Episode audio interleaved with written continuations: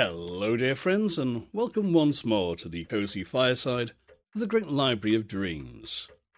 Now then, tonight we have a very strange tale by a man whose name will be familiar to many of you, and probably from your school days. The gentleman in question is Walter de la Mare, who is most famed for his poetry, which many of us learn and study in school, in particular his famous poem, The Listeners. However, as well as writing poetry, he also wrote novels and short stories. Like many writers working at the turn of the last century, he didn't stick to one genre and wrote stories of all different kinds. However, in his short fiction, time and time again, he returned to ghost stories, penning a series of tales which are now rightly regarded as classics of weird fiction. However, not only were his ghost stories excellent, they were also quite pioneering too. For in the strange tales of Walter de la Mare, the horrors are very subtle and often ambiguous. Is there actually a haunting at work, or are we just dealing with a mind itself that is haunted? If you want some literary reference points, I'd say Walter de la Mare fits very nicely between two great masters of the ghost story, M.R. James and Robert Aickman. And tonight's story is a perfect example of this. The following story has a setup and subject matter that charmingly recalls the genteel England of yesteryear, much like the stories of M.R. James. However, the weird events that befall our narrator do somewhat prefigure the symbolic and psychological terrors conjured up later on by Robert Aickman. Now, I should warn you, there are certain questions left unanswered in this tale, with de la Mare leaving the reader to draw their own conclusions. And indeed, over the years, there has been much speculation and theorizing as to what really goes on in the tale. However, one thing is for certain, and that is the weird events that befall our narrator are certainly very strange and unsettling, and I'll wager that any conclusion you end up drawing is disturbing and chilling.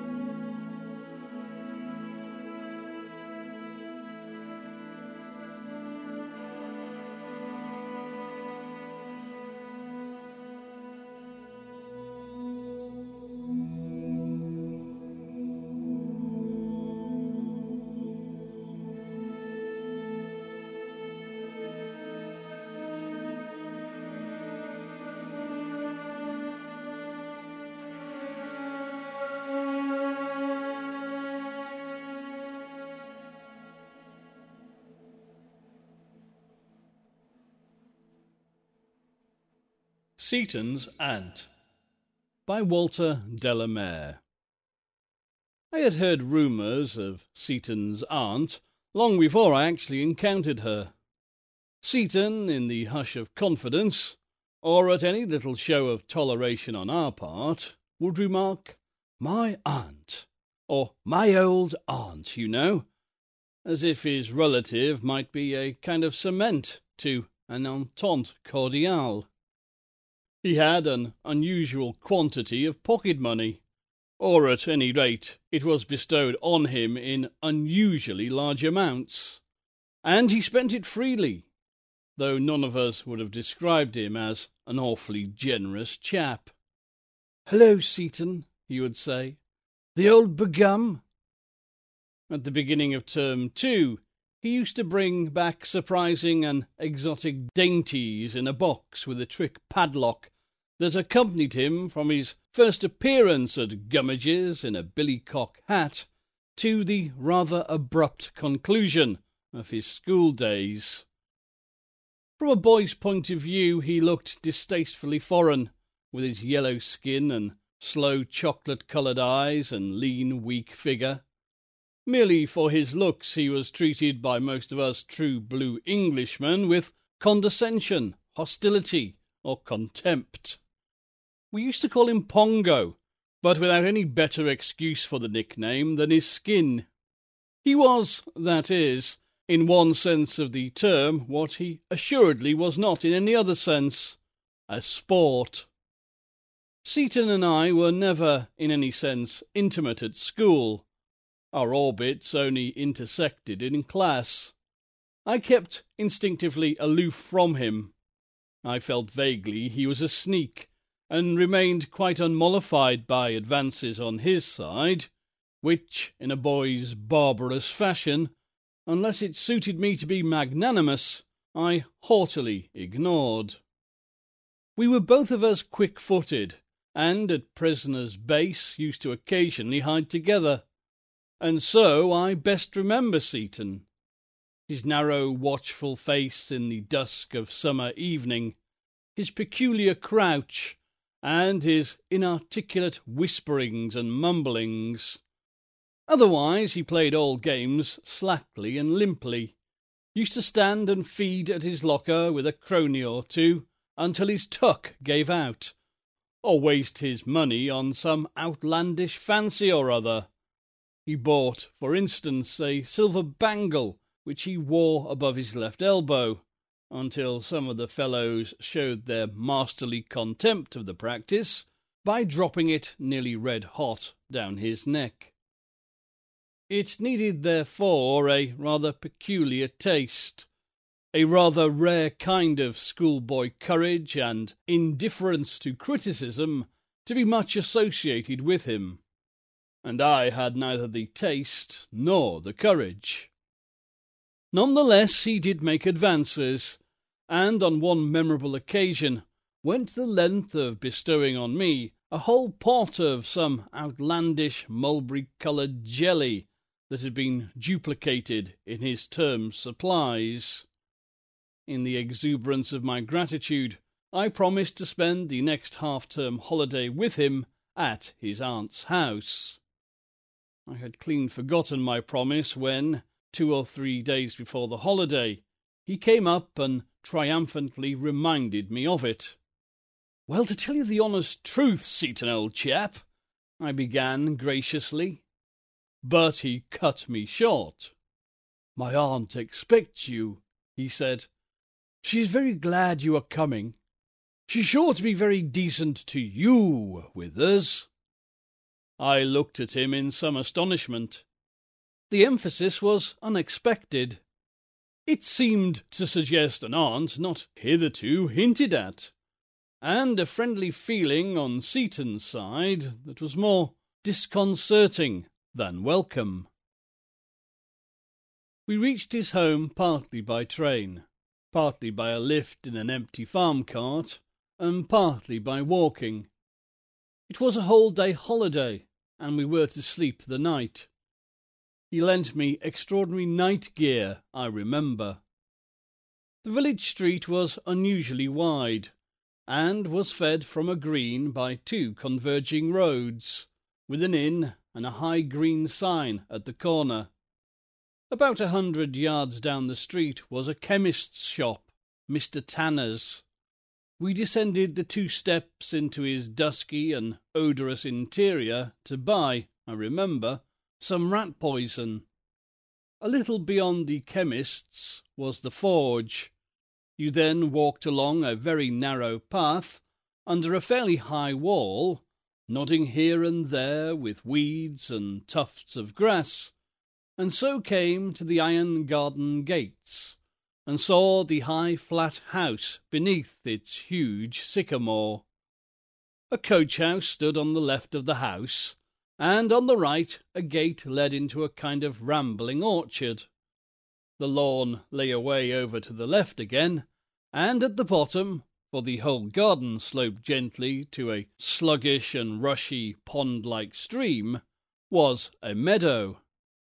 We arrived at noon and entered the gates out of the hot dust beneath the glitter of the dark curtained windows. Seaton led me at once through the little garden gate to show me his tadpole pond, swarming with what, being myself not the least bit of a naturalist, I considered the most horrible creatures, of all shapes, consistencies, and sizes but with whom Seaton seemed to be on the most intimate of terms. I can see his absorbed face now, as he lay on his heels and fished the slimy things out in his sallow palms. Wearying at last of his pets, we loitered about a while in a nameless fashion. Seaton seemed to be listening, or at any rate waiting, for something to happen, or for someone to come. But nothing did happen, and no one came. That was just like Seaton.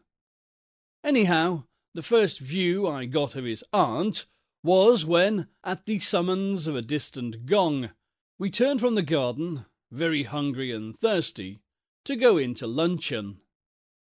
We were approaching the house when Seaton suddenly came to a standstill. Indeed, I have always had the impression that he plucked at my sleeve. Something, at least, seemed to catch me back, as it were, as he cried, Look out, there she is! She was standing in an upper window which opened wide on a hinge, and at first sight she looked an excessively tall and overwhelming figure.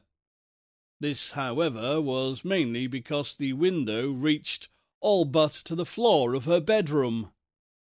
She was, in reality, rather an undersized woman, in spite of her long face and big head.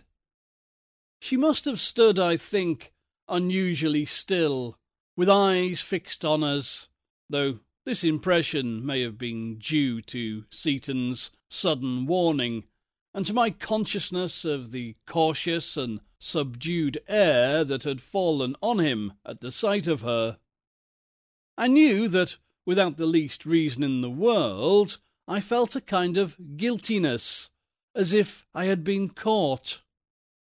There was a silvery star pattern sprinkled on her black silk dress, and even from the ground I could see the immense coils of her hair and the rings on her left hand which was held fingering the small jet buttons of her bodice.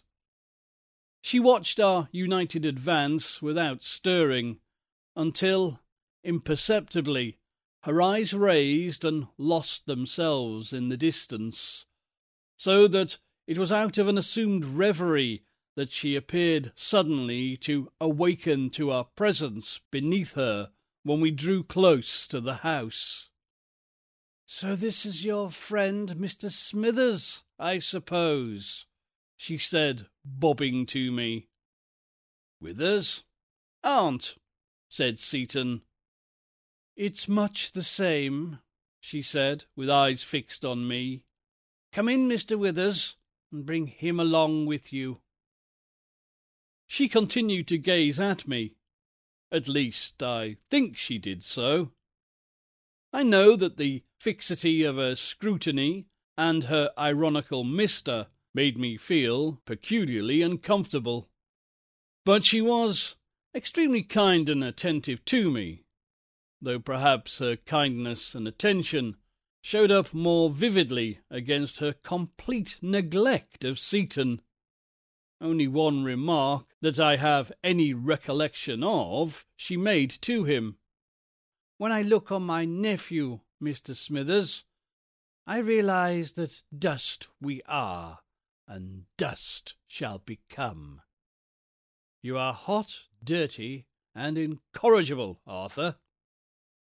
She sat at the head of the table, Seaton at the foot, and I, before a wide waste of damask tablecloth, between them. It was an old and rather close dining room, with windows thrown wide to the green garden, and a wonderful cascade of fading roses. Miss Seaton's great chair faced this window, so that its rose reflected light shone fully on her yellowish face, and on just such chocolate eyes as my schoolfellows, except hers were more than half covered by unusually long and heavy lids. There she sat eating, with those sluggish eyes fixed for the most part on my face. Above them stood the deep-lined fork between her eyebrows, and above that the wide expanse of a remarkable brow beneath its strange steep bank of hair. The lunch was copious, and consisted, I remember, of all such dishes as are generally considered mischievous and too good for schoolboy digestion. Lobster mayonnaise, cold game sausages, an immense veal and ham pie, fast with eggs, and numberless delicious flavours. Besides sauces, kickshaws, creams, and sweetmeats.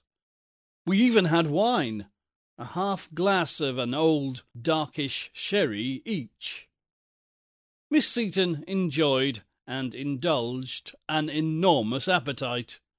Her example and a natural schoolboy veracity soon overcame my nervousness of her, even to the extent of allowing me to enjoy to the best of my bent so rare a spread. Seaton was singularly modest. The greater part of his meal consisted of almonds and raisins, which he nibbled surreptitiously as if he found difficulty in swallowing them. I don't mean that Miss Seaton conversed with me. She merely scattered trenchant remarks and now and then twinkled a baited question over my head. But her face was like a dense and involved accompaniment to her talk. She presently dropped the Mister, to my intense relief, and called me now Withers, or Wither, now Smithers, and even once towards the close of the meal, distinctly Johnson, though how on earth my name suggested it, or whose face mine had reanimated in memory, I cannot conceive. And is Arthur a good boy at school, Mr. Wither? was one of her many questions. Does he please his masters? Is he first in his class? What does the Reverend Dr. Gummidge think of him, eh? I knew she was jeering at him, but her face was adamant against the least flicker of sarcasm or facetiousness. I gazed fixedly at a blushing crescent of lobster. I think you're the eighth, aren't you, Seaton? Seaton moved his small pupils towards his aunt but she continued to gaze with a kind of concentrated detachment at me. Arthur will never make a brilliant scholar, I fear, she said, lifting a dexterously burdened fork to her wide mouth. After luncheon, she preceded me up to my bedroom. It was a jolly little bedroom, with a brass fender and rugs and a polished floor, on which it was possible I afterwards found, to play snowshoes. On the washstand was a little black framed watercolour drawing depicting a very large eye with an extremely fish like intensity in the spark of light on the dark pupil. And in illuminated lettering beneath was printed very minutely, Thou God seest me, followed by a long looped monogram SS in the corner. The other pictures were all of the sea, brigs on blue water, a schooner overtopping chalk cliffs, a rocky island of prodigious steepness, and two tiny sailors dragging a monstrous boat up a shelf of beach. This is the room Withers, my brother William died in when a boy. Admire the view? I looked out of the window across the tree tops. It was a day hot with sunshine over the green fields, and the cattle were standing, swishing their tails in the shallow water. But the view at the moment was only exaggeratedly vivid, because I was horribly dreading that she would presently inquire after my luggage, and I had not brought even a toothbrush. Indeed, I need have had no fear. Hers was not that highly civilized type of mind that is stuffed with sharp material details. Nor could her ample presence be described as in the least motherly. I would never consent to question a schoolfellow behind my nephew's back, she said, standing in the middle of the room. But tell me, Smithers, why is Arthur so unpopular? You, I understand, are his only close friend. She stood in a dazzle of sun, and out of it her eyes regarded me with such leaden penetration beneath their thick lids that I doubt if my face concealed the least thought from her. But there, there, she added very suavely, stooping her head a little, don't trouble to answer me. I never extort an answer. Boys are queer fish. Brains might perhaps have suggested his washing his hands before luncheon, but not my choice, Smithers. God forbid. And now perhaps you would like to go into the garden again. I cannot actually see from here, but I should not be surprised if Arthur is now skulking behind that hedge. He was. I saw his head come up and take a rapid glance at the windows. Join him, Mr. Smithers. We shall meet again, I hope, at the tea table. The afternoon I spend in retirement. Whether or not, Seaton and I had not been long engaged with the aid of two green switches in riding round and round a lumbering old grey horse we found in the meadow, before a rather bunched up figure appeared, walking along the field path on the other side of the water, with a magenta parasol studiously lowered in our direction throughout her slow progress, as if that were the magnetic needle and we the fixed pole. Seaton at once lost all nerve in his riding. At the next lurch of the old mare's heels he toppled over into the grass, and I slid off the sleek broad back to join him where he stood, rubbing his shoulder and sourly watching the rather pompous figure till it was out of sight. Was that your aunt, Seaton? I inquired, but not till then. He nodded. Why didn't she take any notice of us then? She never does. Why not? Oh, she knows all right, without. That's the damn awful part of it.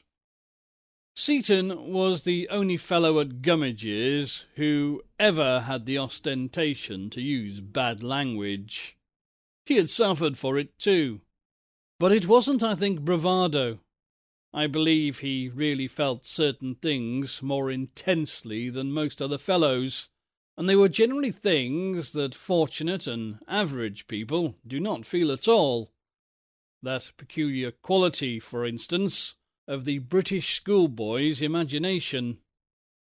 I tell you, Withers, he went on moodily, slinking across the meadow with his hands covered up in his pockets, she sees everything, and what she doesn't see, she knows without. But how? I said, not because I was much interested, but because the afternoon was so hot and tiresome and purposeless, it seemed more of a bore to remain silent. Seaton turned gloomily and spoke in a very low voice. Don't appear to be talking of her, if you wouldn't mind.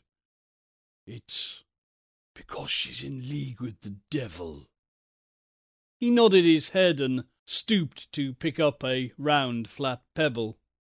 I tell you, he said, still stooping, you fellows don't realize what it is. I know I'm a bit close and all that, but so would you be if you had that old hag listening to every thought you think. I looked at him, and then turned and surveyed one by one the windows of the house. Where is your pater? I said awkwardly. Dead ages and ages ago, and my mother too. She's not my aunt by all rights. What is she then? I mean, she's not my mother's sister, because my grandmother married twice, and she's one of the first lot. I don't know what you'd call her, but anyhow, she's not my real aunt. She gives you plenty of pocket money. Seaton looked steadfast at me out of his flat eyes. She can't give me what's mine. When I come of age, half of the whole lot will be mine. And what's more, he turned his back on the house, I'll make her hand over every blessed shilling of it. I put my hands in my pockets and stared at Seaton. Is it much? He nodded. Who told you? He suddenly got very angry. A darkish red came into his cheeks.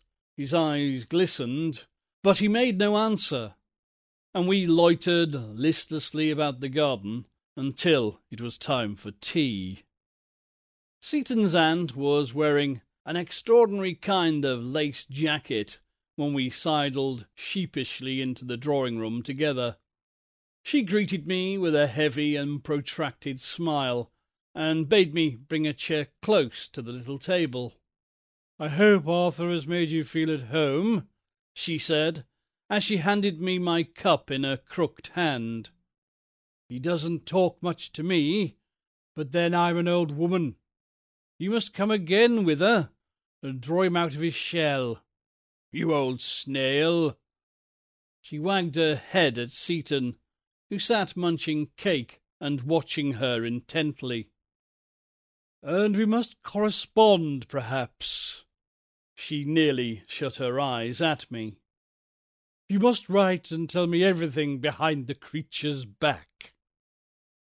I confess I found her rather disquieting company. The evening drew on. Lamps were brought by a man with a nondescript face and very quiet footsteps. Seaton was told to bring out the chessmen, and we played a game, she and I, with her big chin thrust over the board at every move, as she gloated over the pieces and occasionally croaked, Check! after which she would sit back inscrutably staring at me. But the game was never finished. She simply hemmed me defencelessly in with a cloud of men that held me impotent, and yet one and all refused to administer to my poor flustering old king a merciful coup de grace. There, she said as the clock struck ten, a drawn game, Withers. We are very evenly matched. A very creditable defence, Withers. You know your room. There's supper on a tray in the dining room. Don't let the creature overeat himself. The gong will sound three quarters of an hour before a punctual breakfast. She held out her cheek to Seaton and he kissed it with obvious perfunctoriness. With me, she shook hands. An excellent game, she said cordially, but my memory is poor. And she swept the pieces helter skelter into the box. The result will never be known. She raised her great head far back. Eh?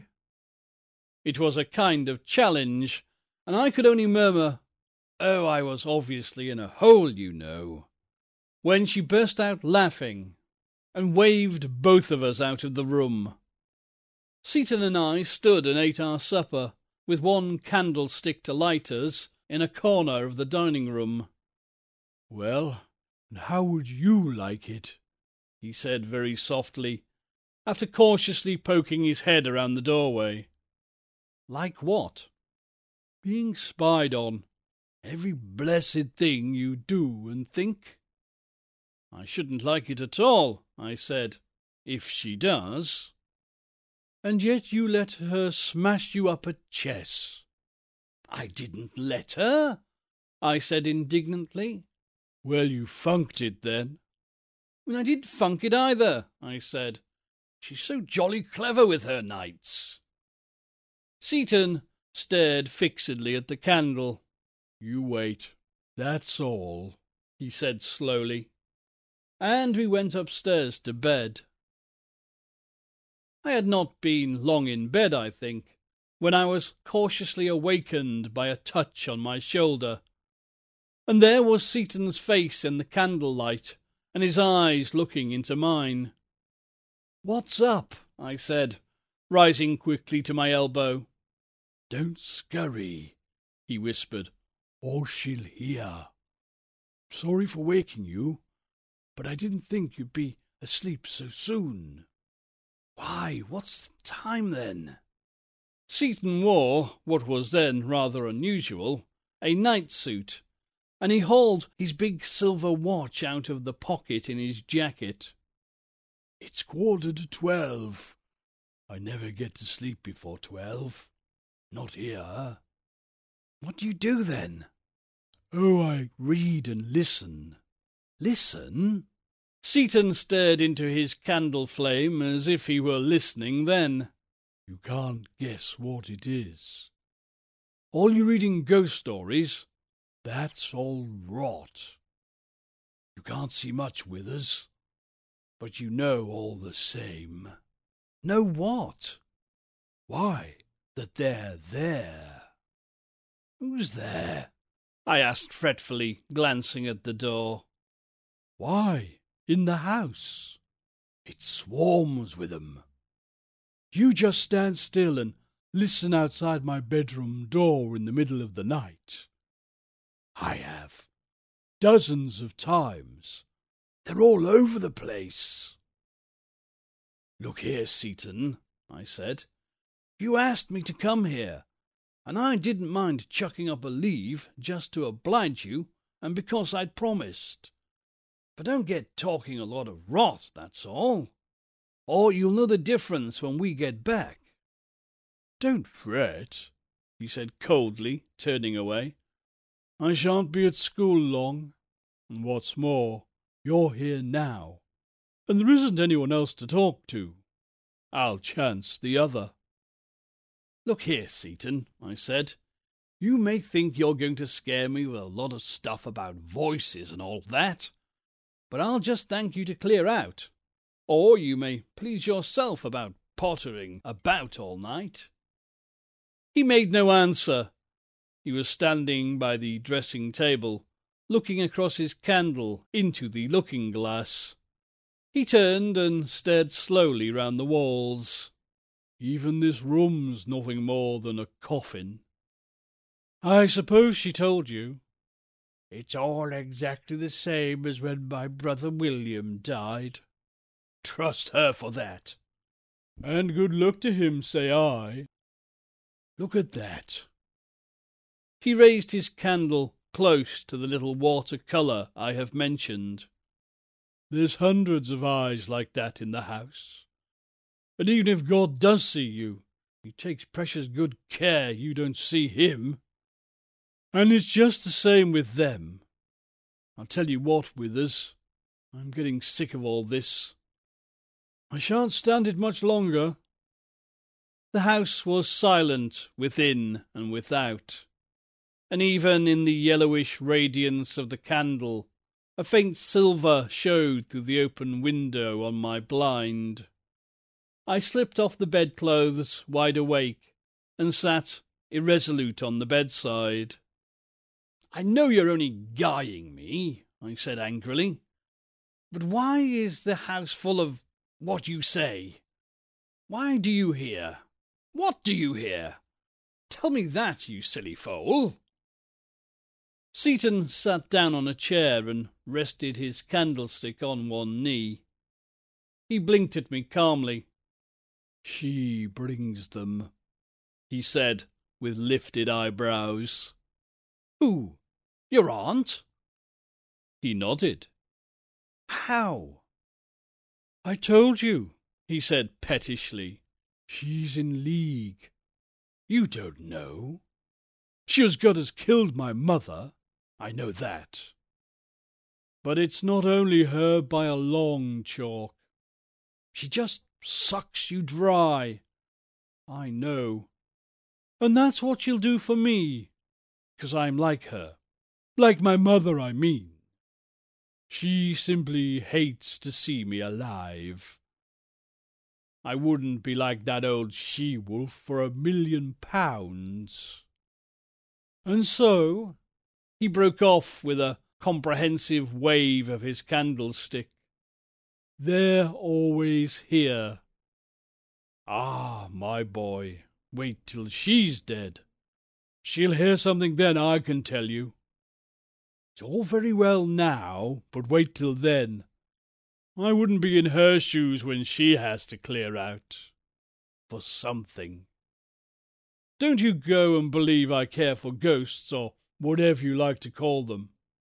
We're all in the same box. We're all under her thumb. He was looking almost nonchalantly at the ceiling at the moment, when I saw his face change, and saw his eyes suddenly drop like shot birds and fix themselves on the cranny of the door he had just left ajar. Even from where I sat, I could see his colour change. He went greenish. He crouched without stirring, simply fixed. And I, scarcely daring to breathe, sat with creeping skin, simply watching him. His hands relaxed, and he gave a kind of sigh. Was that one? I whispered, with a timid show of jauntiness. He looked round, opened his mouth, and nodded. What? I said. He jerked his thumb with meaningful eyes, and I knew that he meant that his aunt had been there listening at our door cranny. Look here, Seaton, I said once more, wriggling to my feet. You may think I'm a jolly noodle, just as you please, but your aunt has been civil to me and all that, and I don't believe a word you say about her, that's all, and never did. Every fellow's a bit off his pluck at night, and you may think it's a fine sport to try your rubbish on me. I heard your aunt come upstairs before I fell asleep, and I'll bet you a level tanner she's in bed now. What's more, you can keep your blessed ghosts to yourself. It's a guilty conscience, I should think. Seaton looked at me curiously, without answering for a moment. I'm not a liar, Withers, but I'm not going to quarrel either. You're the only chap I care a button for. Or at least you're the only chap that's ever come here. And it's something to tell a chap what you feel. I don't care a fig for fifty thousand ghosts, although I swear on my solemn oath that I know they're here. But she, he turned deliberately, you laid a tanner she's in bed with us. But I know different. She's never in bed much of the night, and I'll prove it too. Just to show you I'm not such a nolly as you think I am. Come on. Come on where? Why, to see. I hesitated. He opened a large cupboard and took out a small dark dressing gown and a kind of shawl jacket. He threw the jacket on the bed and put on the gown. His dusky face was colourless, and I could see by the way he fumbled at the sleeves he was shivering. But it was no good showing the white feather now, so I threw the tasselled shawl over my shoulders, and, leaving our candle brightly burning on the chair, we went out together and stood in the corridor. Now then, listen. Seaton whispered. We stood leaning over the staircase. It was like leaning over a well, so still and chill the air was all around us. But presently, as I suppose happens in most old houses, began to echo and answer in my ears a melody of infinite small stirrings and whisperings. Now, out of the distance, an old timber would relax its fibres, or a scurry dine away behind the perishing wainscot. But amid and behind such sounds as these, I seemed to begin to be conscious, as it were, of the lightest of footfalls, sounds as faint as the vanishing remembrance of voices in a dream. Seaton was all in obscurity, except his face. Out of that his eyes gleamed darkly, watching me. You'd hear too in time, my fine soldier, he muttered. Come on. He descended the stairs, slipping his lean fingers lightly along the balusters. He turned to the right at the loop, and I followed him barefooted along a thickly carpeted corridor. At the end stood a door ajar. From here we very stealthily, and in complete blackness, ascended five narrow stairs. Seaton, with immense caution, slowly pushed open a door, and we stood together looking into a great pool of duskiness, out of which, lit by the feeble clearness of a night light, rose a vast bed. A heap of clothes lay on the floor. Beside them two slippers dozed, with noses each to each, two yards apart. Somewhere a little clock ticked huskily. There was a rather close smell of lavender and eau de cologne, mingled with the fragrance of ancient sachets, soap, and drugs. Yet it was a scent even more peculiarly commingling than that. And the bed. I stared warily in. It was mounded gigantically, and it was empty. Seaton turned a vague pale face, all shadows. What did I say? he muttered. Who's who's the fool now, I say? How are we going to get back without meeting her, I say? Answer me that. Oh, I wish to goodness you hadn't come here with us. He stood visibly shivering in his skimpy gown, and could hardly speak for his teeth chattering.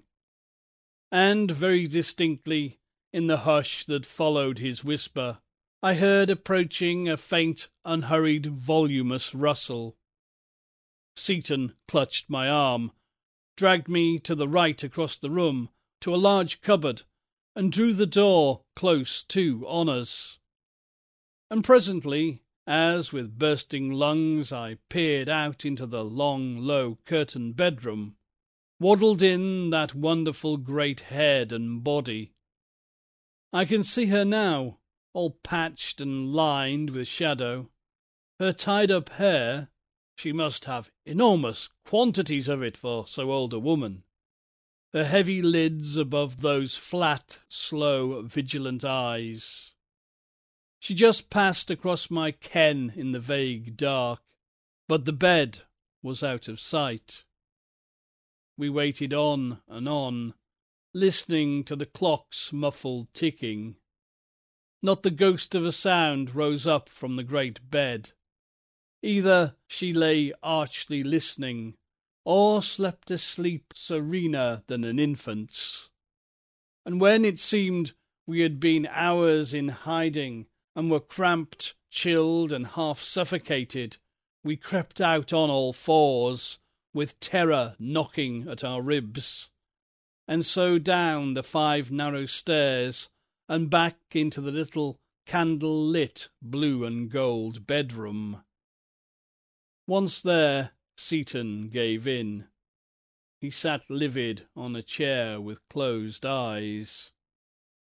Here, I said, shaking his arm. I'm going to bed. I've had enough of this foolery. I'm going to bed. His lips quivered, but he made no answer. I poured out some water into my basin, and, with that cold pictured azure eye fixed on us, bespattered Seaton's sallow face and forehead and dabbled his hair. Presently he sighed and opened fish-like eyes. Come on, I said. Don't get shamming, there's a good chap. Get on my back if you like, and I'll carry you into your bedroom. He waved me away and stood up. And so, with my candle in one hand, I took him under the arm and walked him along, according to his direction, down the corridor. His was a much dingier room than mine, and littered with boxes, paper, cages, and clothes. I huddled him into bed and turned to go. And suddenly, I can hardly explain it now, a kind of cold and deadly terror swept over me. I almost ran out of the room, with eyes fixed rigidly in front of me, blew out my candle, and buried my head under the bedclothes. When I awoke, roused by a long continued tapping at my door, Sunlight was raying in on cornice and bedpost, and birds were singing in the garden. I got up, ashamed of the night's folly, dressed quickly, and went downstairs. The breakfast room was sweet with flowers and fruit and honey. Seaton's aunt was standing in the garden besides the open French window, feeding a great flutter of birds. I watched her for a moment unseen. Her face was set in a deep reverie beneath the shadow of a big loose sun hat. It was deeply lined, crooked, and, in a way I can't describe, fixedly vacant and strange. I coughed, and she turned at once with a prodigious smile to inquire how I had slept and in that mysterious way by which we learn each other's secret thoughts without a sentence spoken, I knew that she had followed every word and movement of the night before, and was triumphing over my affected innocence and ridiculing my friendly and too easy advances. We returned to school, Seaton and I, lavishly laden, and by rail all the way.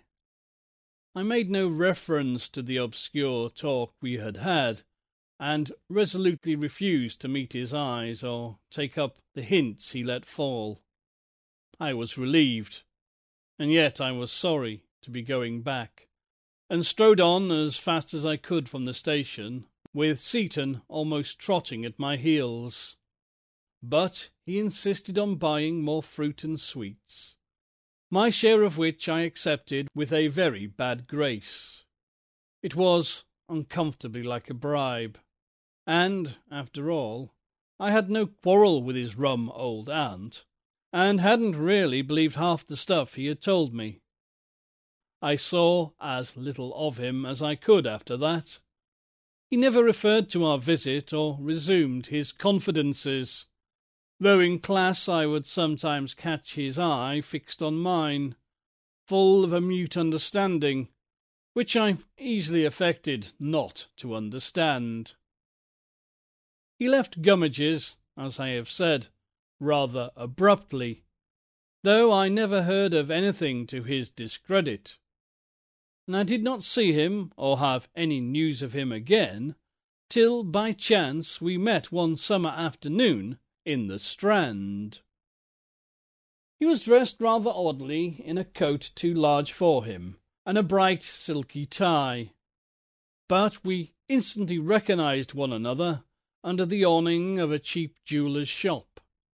He immediately attached himself to me and dragged me off, and not too cheerily, to lunch with him at an Italian restaurant near by.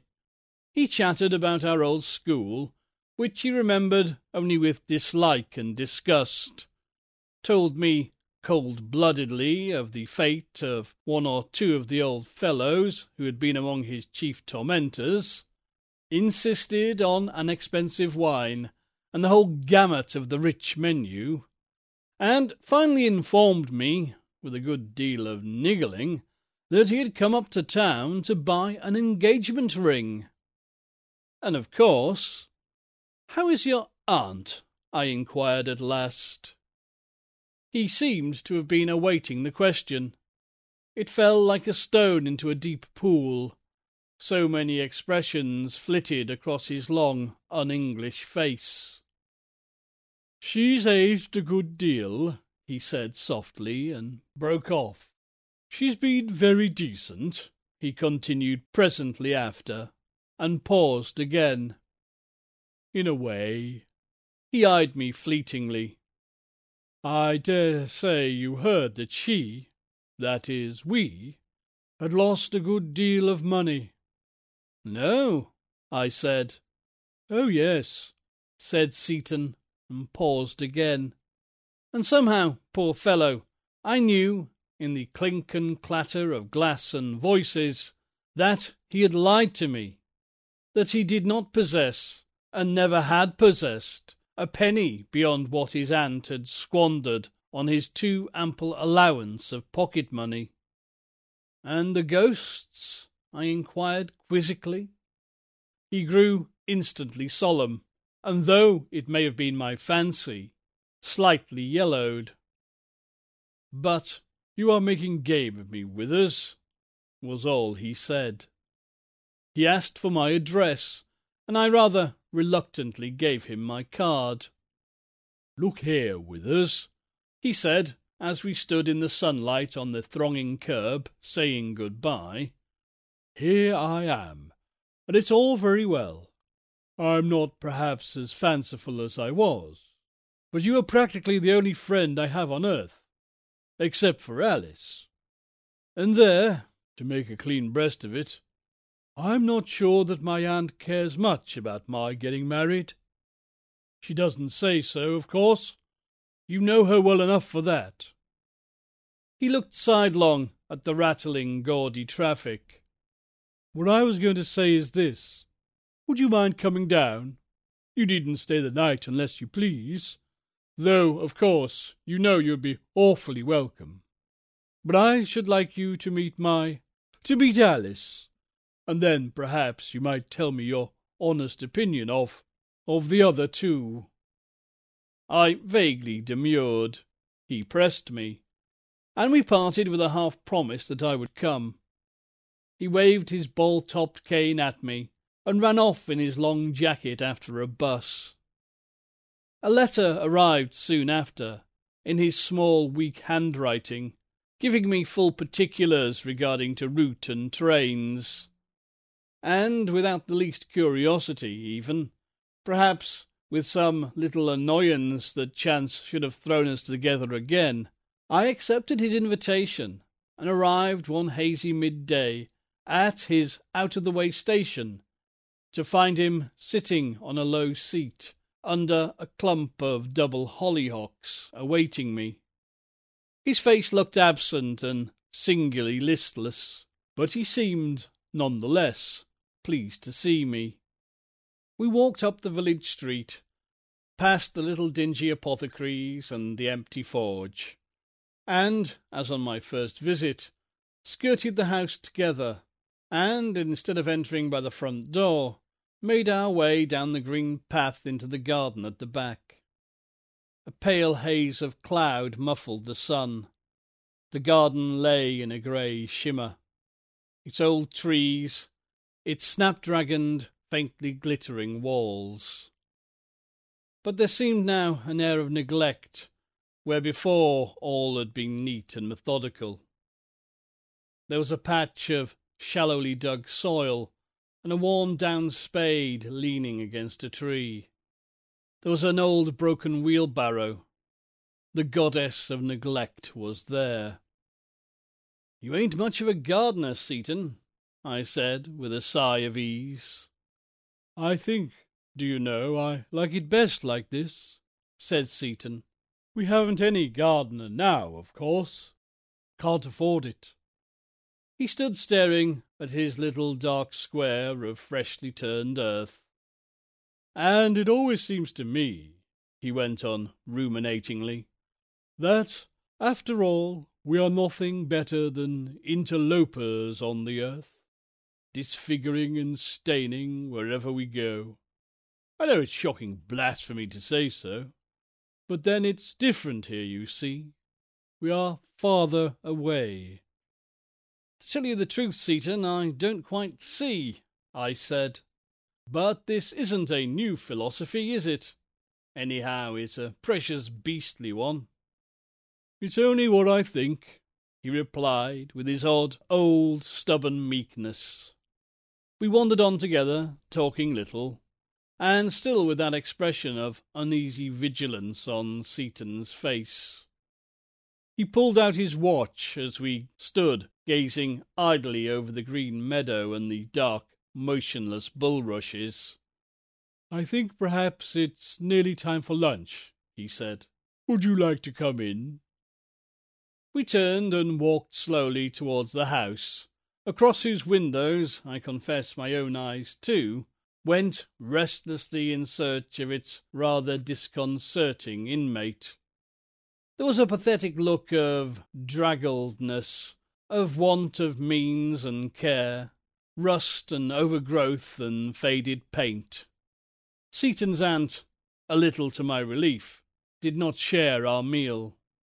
Seaton carved the cold meat and dispatched a heaped up plate by the elderly servant for his aunt's private consumption. We talked little and in half suppressed tones, and sipped a bottle of Madeira which Seaton had rather heedfully fetched out of the great mahogany sideboard. I played him a dull and effortless game of chess, yawning between the moves he generally made almost at haphazard, and with attention elsewhere engaged.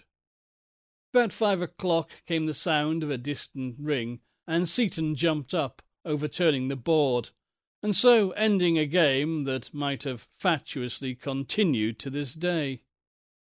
He effusively excused himself, and after a little while returned with a slim, dark, rather sallow girl of about nineteen, in a white gown and hat, to whom I was presented with some little nervousness as his dear old friend and schoolfellow. We talked on in the pale afternoon light, still, as it seemed to me, and even in spite of real effort to be clear and gay, in a half suppressed, lack-lustre fashion. We all seemed, if it were not my fancy, to be expectant, to be rather anxiously awaiting an arrival, the appearance of someone who all but filled our collective consciousness. Seaton talked least of all, and in a restless, interjectory way, as he continually fidgeted from chair to chair.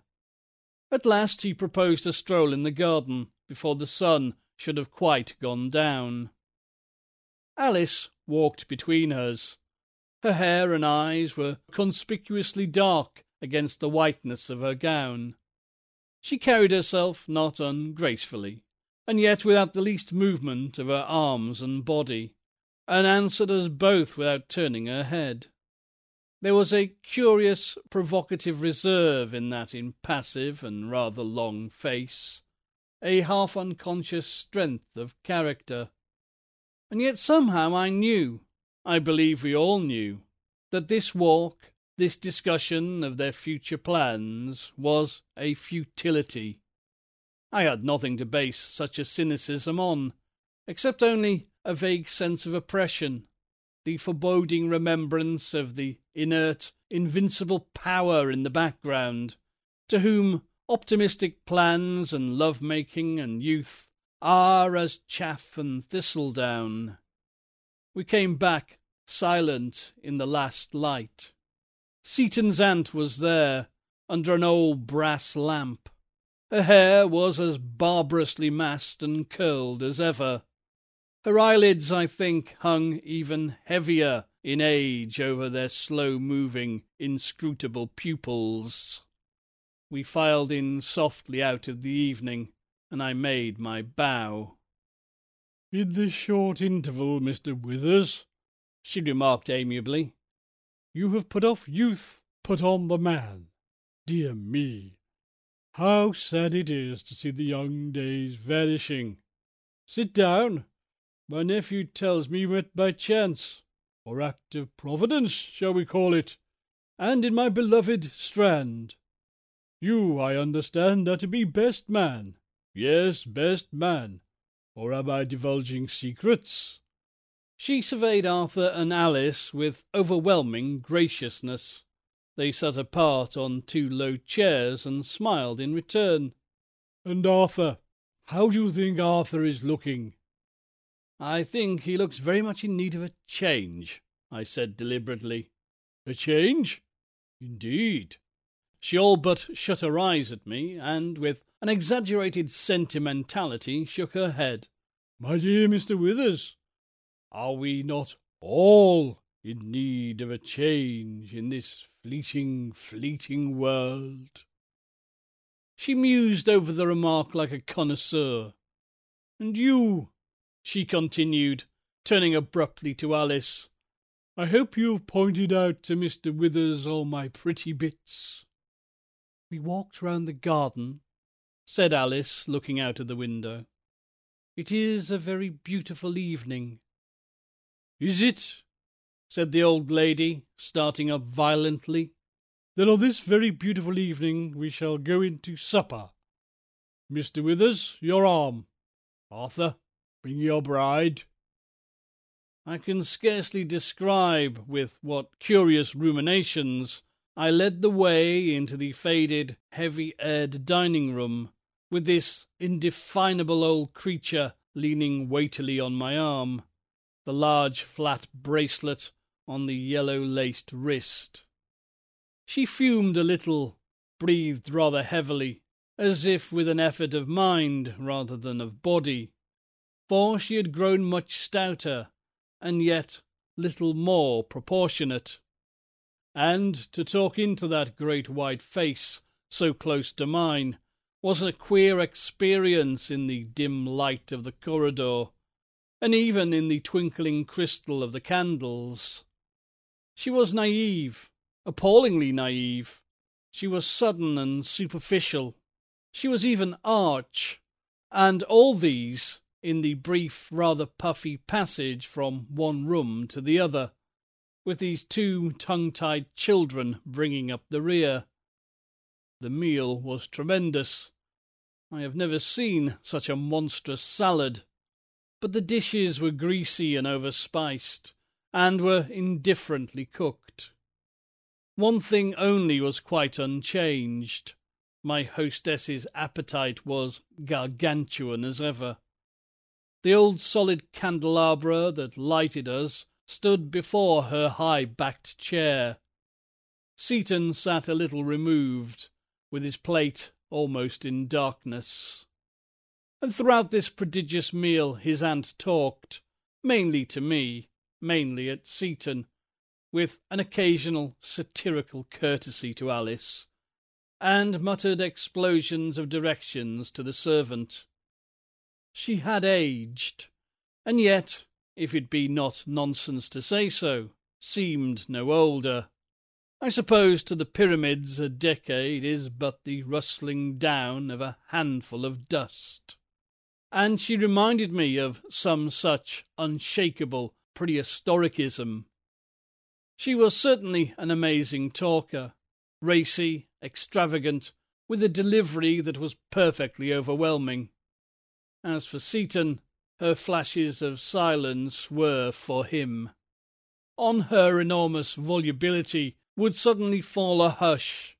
Acid sarcasm would be left implied, and she would sit softly moving her great head, with eyes fixed in full dreamy smile, but with her whole attention, one could see, slowly, joyously absorbing his mute discomfiture. She confided in us her views on a theme vaguely occupying at the moment, I suppose, all our minds. We have barbarous institutions, and so must put up, I suppose, with a never-ending procession of fools, fools ad infinitum. Marriage, Mr. Withers, was instituted in the privacy of a garden, sub rosa, as it were. Civilization flaunts it in the glare of day. The dull marry the poor, the rich the effete, and so our New Jerusalem is peopled with naturals, plain and coloured, at either end. I detest folly. I detest still more, if I must be frank, dear Arthur, mere cleverness. Mankind has become a, a tailless host of uninstinctive animals. We should never have taken to evolution, Mr. Withers. Natural selection little gods and fishes, the deaf for the dumb. We should have used our brains, intellectual pride, the ecclesiastics call it. And by brains I mean. What do I mean, Alice? I mean, my dear child. And she laid two gross fingers on Alice's narrow sleeve. I mean courage. Consider it, Arthur.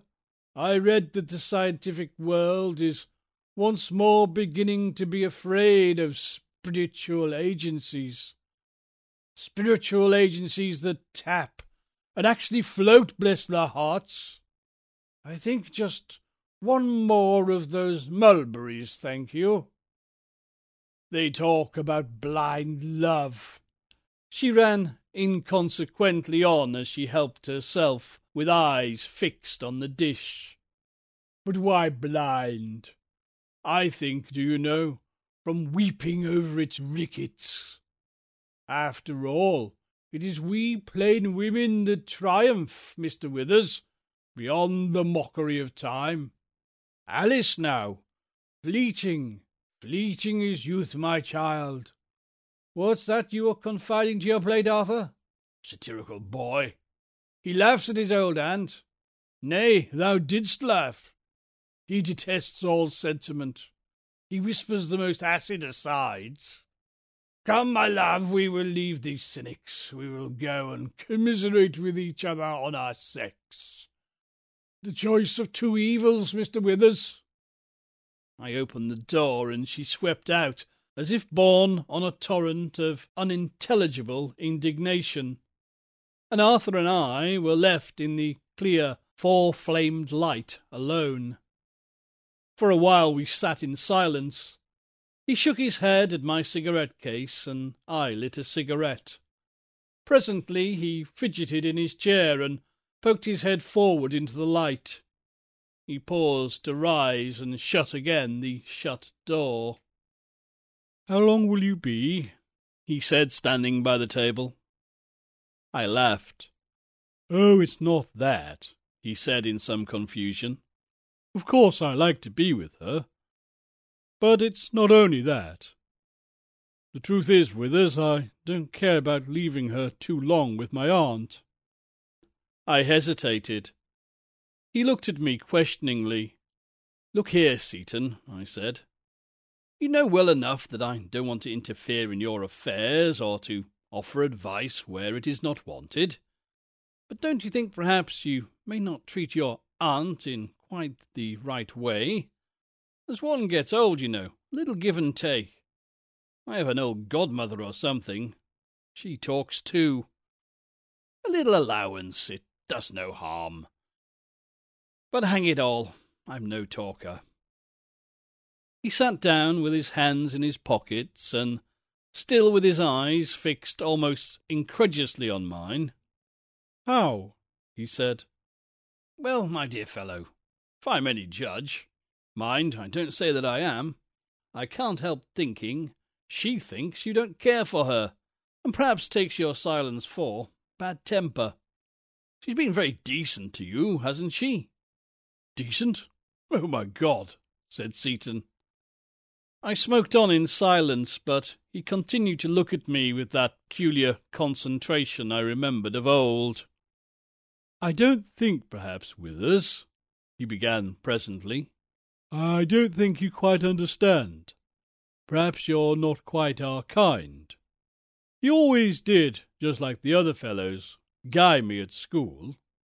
You laughed at me that night you came to stay here, about the voices and all that. But I don't mind being laughed at, because I know. Know what?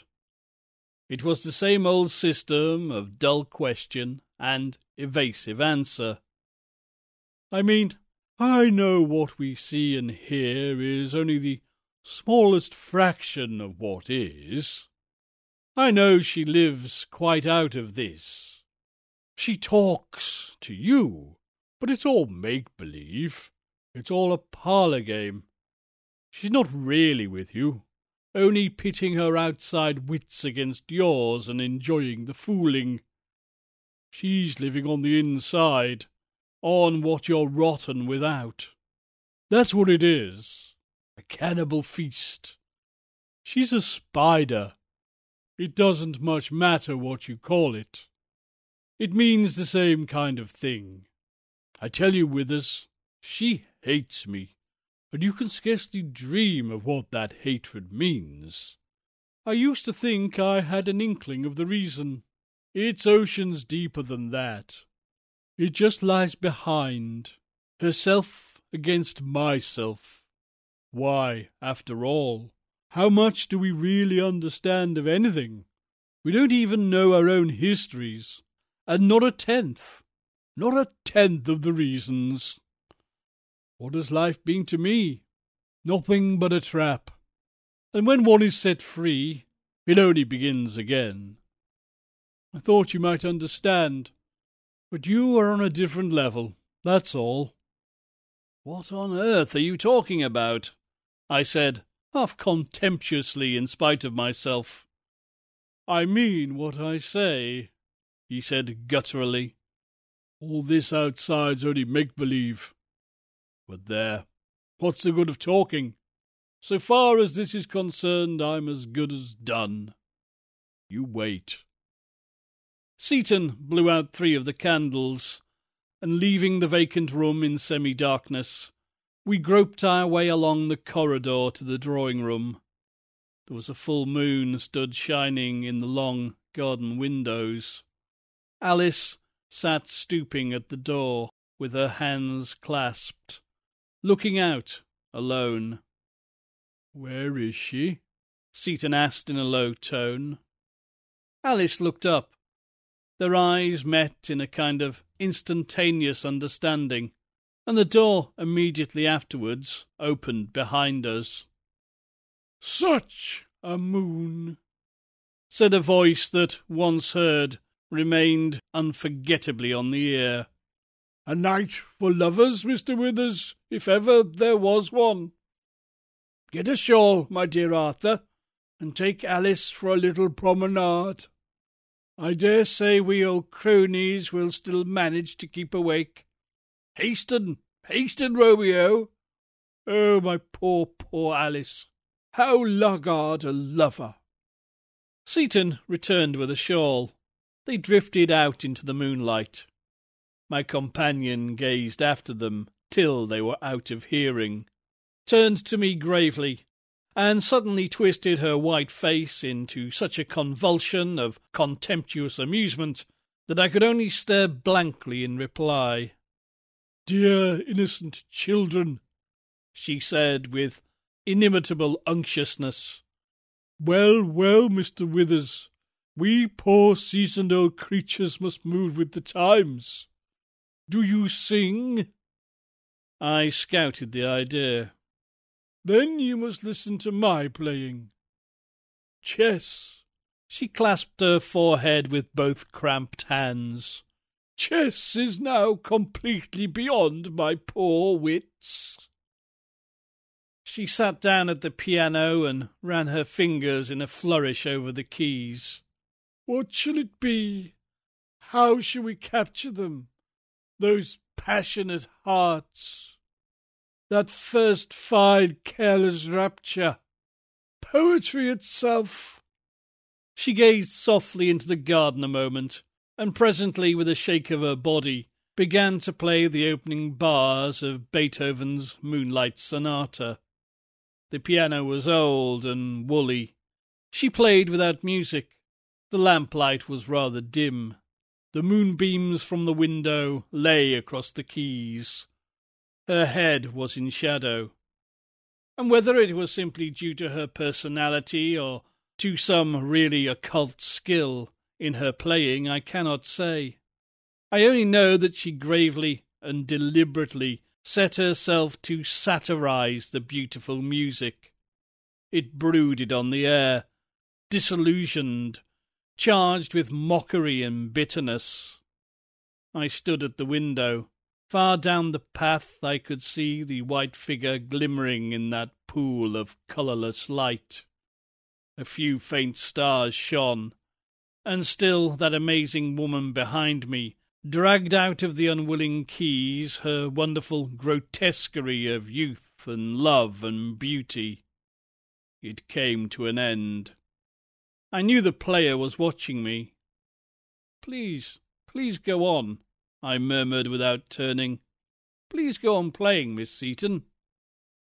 No answer was returned to my rather fluttering sarcasm, but I knew in some indefinable way that I was being acutely scrutinized, when suddenly there followed a procession of quiet, plaintive chords which broke at last softly into the hymn, A few more years shall roll.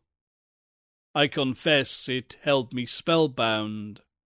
There is a wistful, strained, plangent pathos in the tune, but beneath those masterly old hands it cried softly and bitterly the solitude and desperate estrangement of the world. Arthur and his lady love vanished from my thoughts. No one could put into a rather hackneyed old hymn tune such an appeal who had never known the meaning of the words. Their meaning, anyhow, isn't commonplace. I turned very cautiously and glanced at the musician.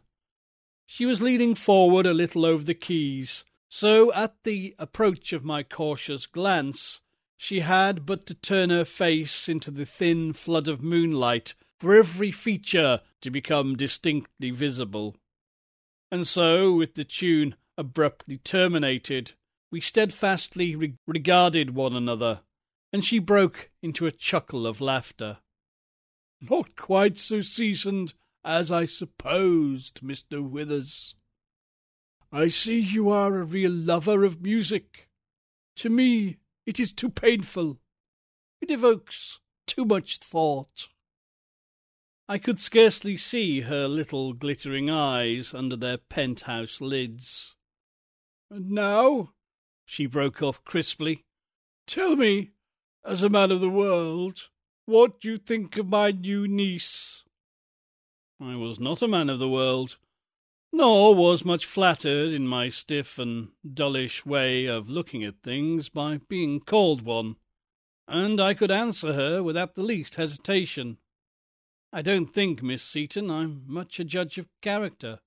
She's very charming. A brunette? I think I prefer dark women. And why? Consider, Mr. Withers. Dark hair, dark eyes, dark cloud, dark night, dark vision, dark death, dark grave, dark, dark.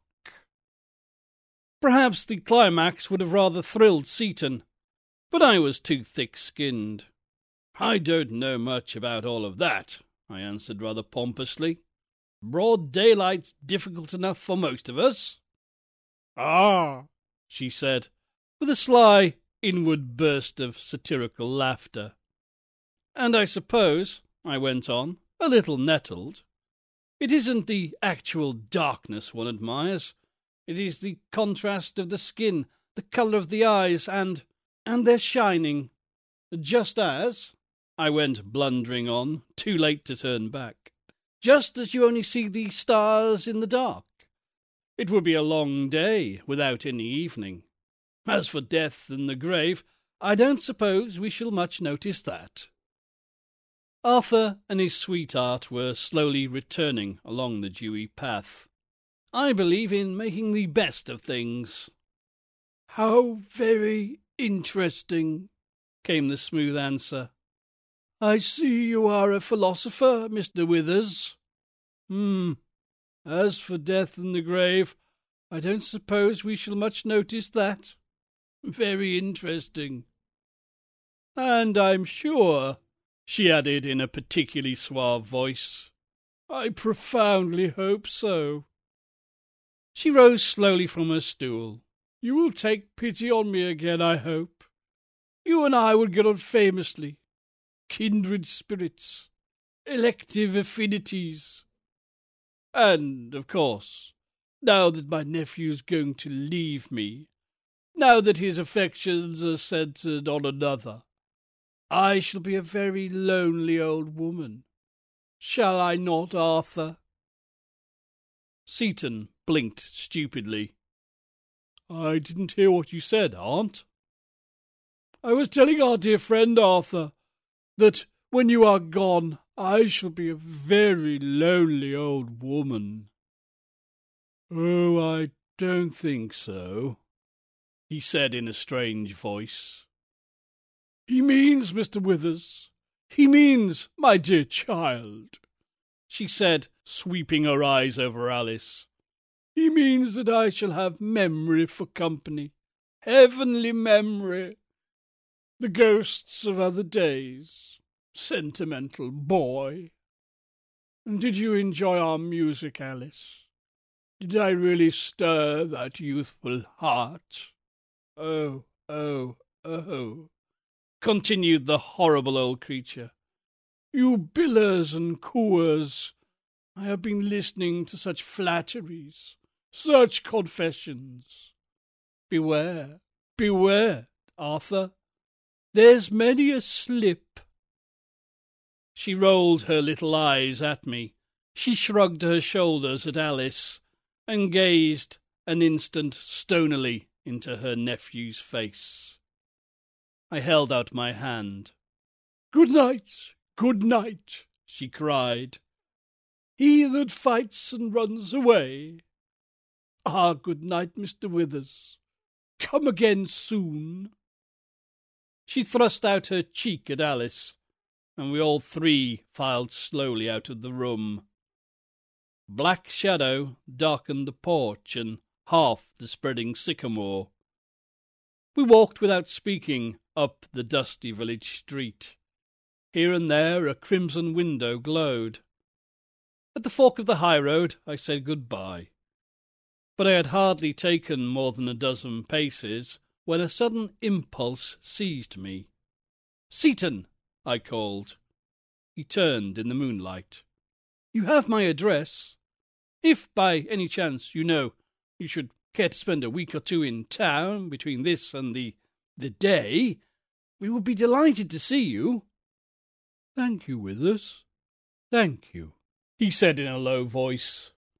I dare say. I waved my stick gallantly to Alice. I dare say that you will be doing some shopping. We could all meet, I added, laughing. Thank you. Thank you, Withers. Immensely, he repeated. And so we parted. But they were out of the jog-trot of my prosaic life.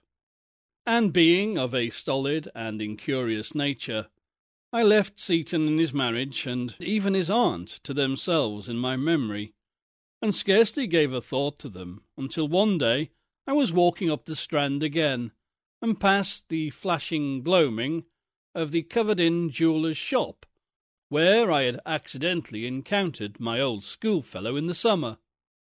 It was one of those still close autumnal days after a rainy night. I cannot say why, but a vivid recollection returned to my mind of our meeting, and of how suppressed Seaton had seemed, and of how vainly he had endeavoured to appear assured and eager.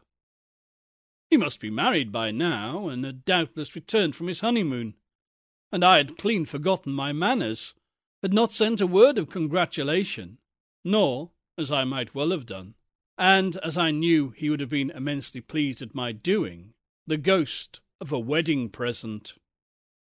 On the other hand, I pleaded with myself, I had had no invitation.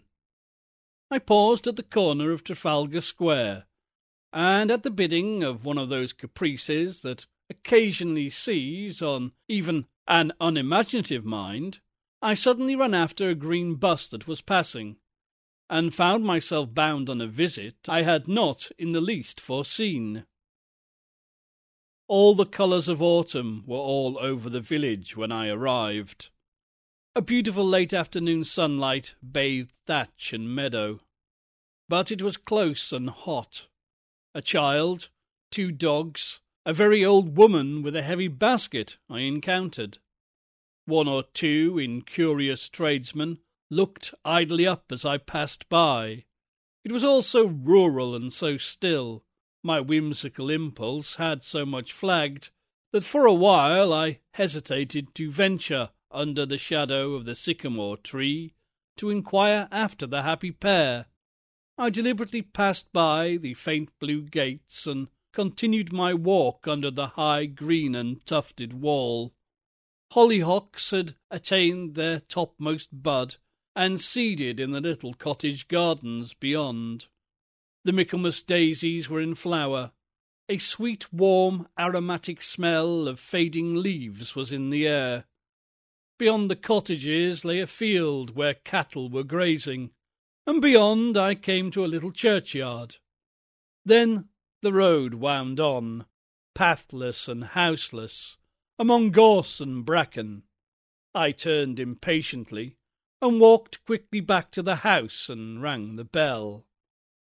The rather colourless elderly woman who answered my inquiry informed me that Miss Seaton was at home, as if only taciturnity forbade her from adding, But she doesn't want to see you.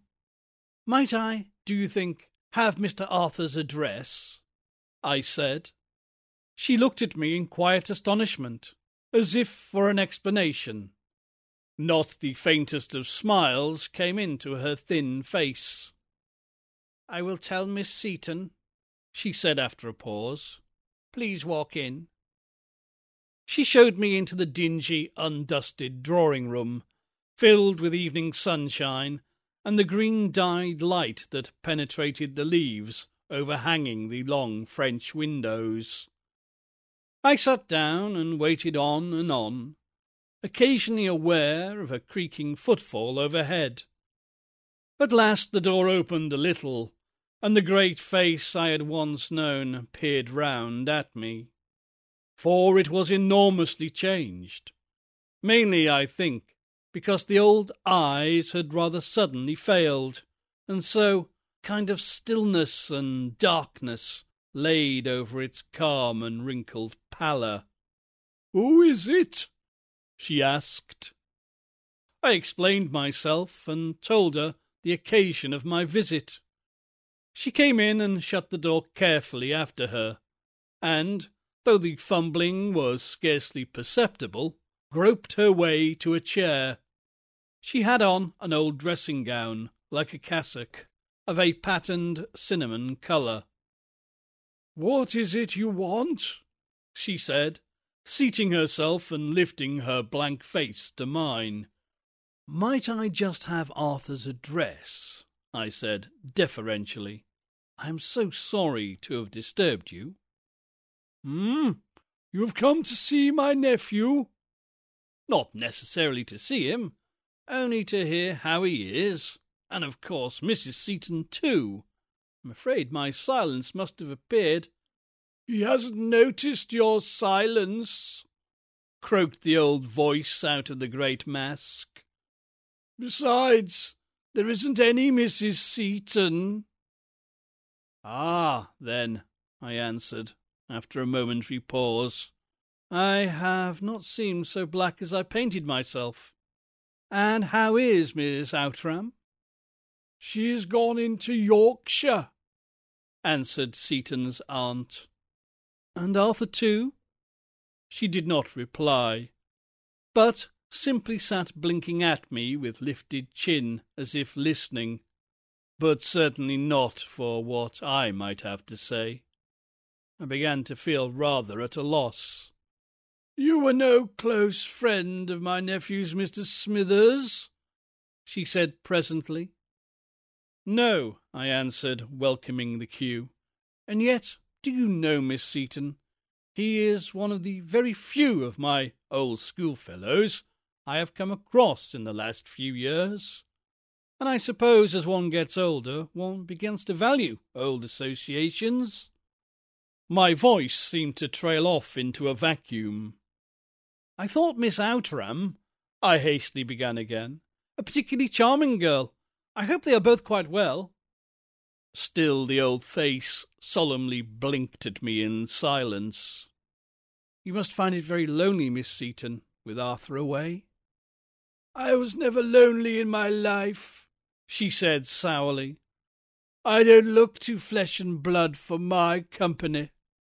When you've got to be my age, Mr. Smithers, which God forbid, you find life a very different affair from what you seem to think it is now. You won't seek company then, I'll be bound. It's thrust on you. Her face edged round into the clear green light, and her eyes, as it were, groped over my vacant, disconcerted face. I dare say now, she said, composing her mouth. I dare say my nephew told you a good many taradiddles in his time. Oh, yes, a good many, eh? He was always a liar. What, now, did he say of me? Tell me now. She leaned forward as far as she could, trembling with an ingratiating smile.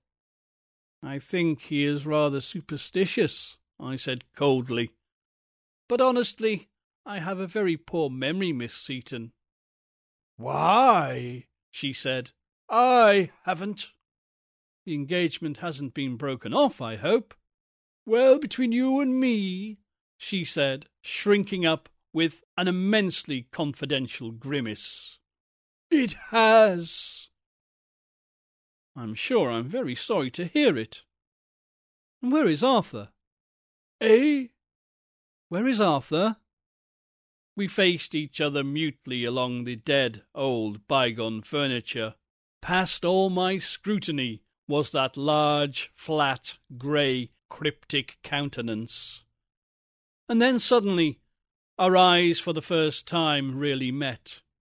In some indescribable way, out of that thickly lidded obscurity, a far small something stooped and looked out at me for a mere instant of time that seemed of almost intolerable protraction. Involuntarily I blinked and shook my head. She muttered something with a great rapidity, but inarticulately, and rose and hobbled to the door. I thought I heard, mingled in with broken mutterings, something about tea. Please, please don't trouble, I began, but could say no more, for the door was already shut between us. I stood and looked out on the long neglected garden. I could just see the bright greenness of Seaton's old tadpole pond. I wandered about the room. Dusk began to gather. The last birds in that dense shadowiness of trees had ceased to sing, and not a sound was to be heard in the house. I waited on and on, vainly speculating. I even attempted to ring the bell, but the wire was broken and only jangled loosely at my efforts. I hesitated, unwilling to call or to venture out, and yet more unwilling to linger on, waiting for a tea that promised to be an exceedingly comfortless supper. And as the darkness drew down, a feeling of the utmost unease and disquietude came over me. All my talks with Seaton returned on me with a sudden enriched meaning. I recalled again his face as we stood hanging over the staircase, listening in the small hours to the inexplicable stirrings of the night. There were no candles in the room. Every minute of the autumnal darkness deepened. I cautiously opened the door and listened again, and with some little dismay withdrew, for I was uncertain of my way out. I even tried the garden, but was confronted under a veritable thicket of foliage by a padlocked gate. It would be a little too ignominious to be caught scaling a friend's garden fence. Cautiously returning into the still and musty drawing room, I took out my watch and gave the incredible old woman ten minutes in which to reappear. And when that tedious ten minutes had ticked by, I could scarcely distinguish its hands. I determined to wait no longer, drew open the door, and trusting to my sense of direction, groped my way through the corridor that I vaguely remembered led to the front of the house. I mounted three or four stairs, and lifting a heavy curtain, I found myself facing the starry fanlight of the porch.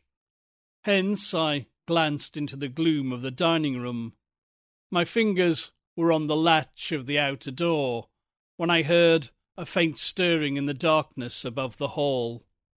I looked up and became conscious of, rather than saw, the huddled old figure looking down on me.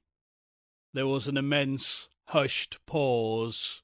Then, Arthur, Arthur, whispered in an inexpressibly peevish, rasping voice. Is that you? Is that you, Arthur? I can scarcely say why, but the question horribly startled me. No conceivable answer occurred to me. With head craned back, hand clenched on my umbrella, I continued to stare up into the gloom in this fatuous confrontation. Oh, oh, the voice croaked. It's you, is it? That disgusting man. Go away out. Go away out. Hesitating no longer, I caught open the door and, slamming it behind me, ran out into the garden under the gigantic old sycamore, and so out at the open gate.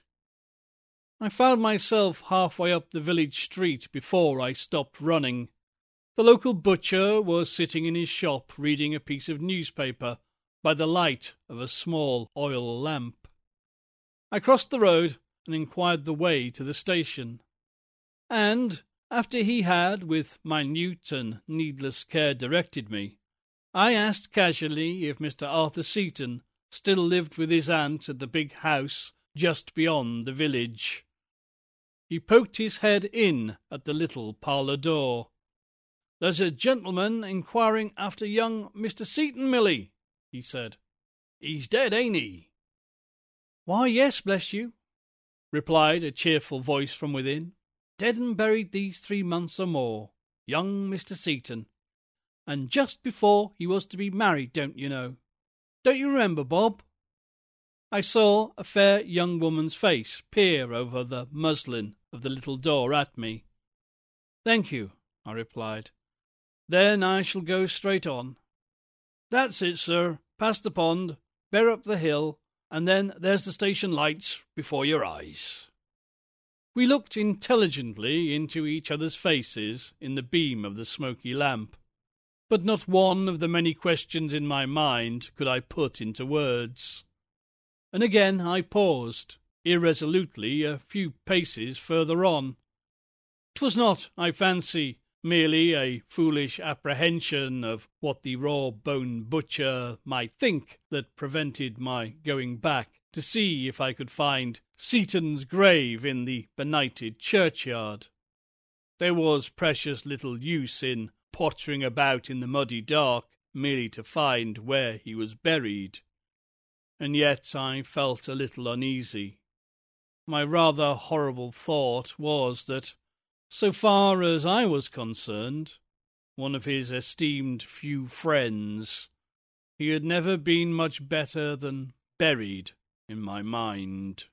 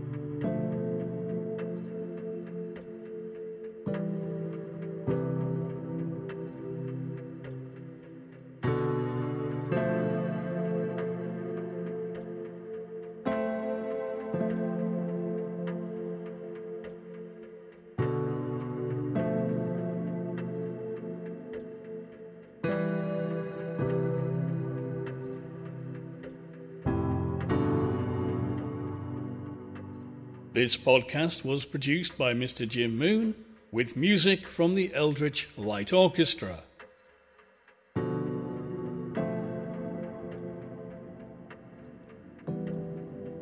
If you enjoyed this show, please consider leaving us a review or a rating so other people can find it. If you really like the show, consider buying us a coffee at ko-fi.com slash hypnogoria or becoming a Patreon at patreon.com slash hypnogoria, where subscribers can get exclusive new shows every month and access the Patreon's only podcasting vault. For more nonsense, call into our site hypnogoria.com, where you can find all manner of essays and articles on the weird and the wonderful, plus my other podcasts, plus links to YouTube and all the usual social media gubbins. This has been a Great Library of Dreams production.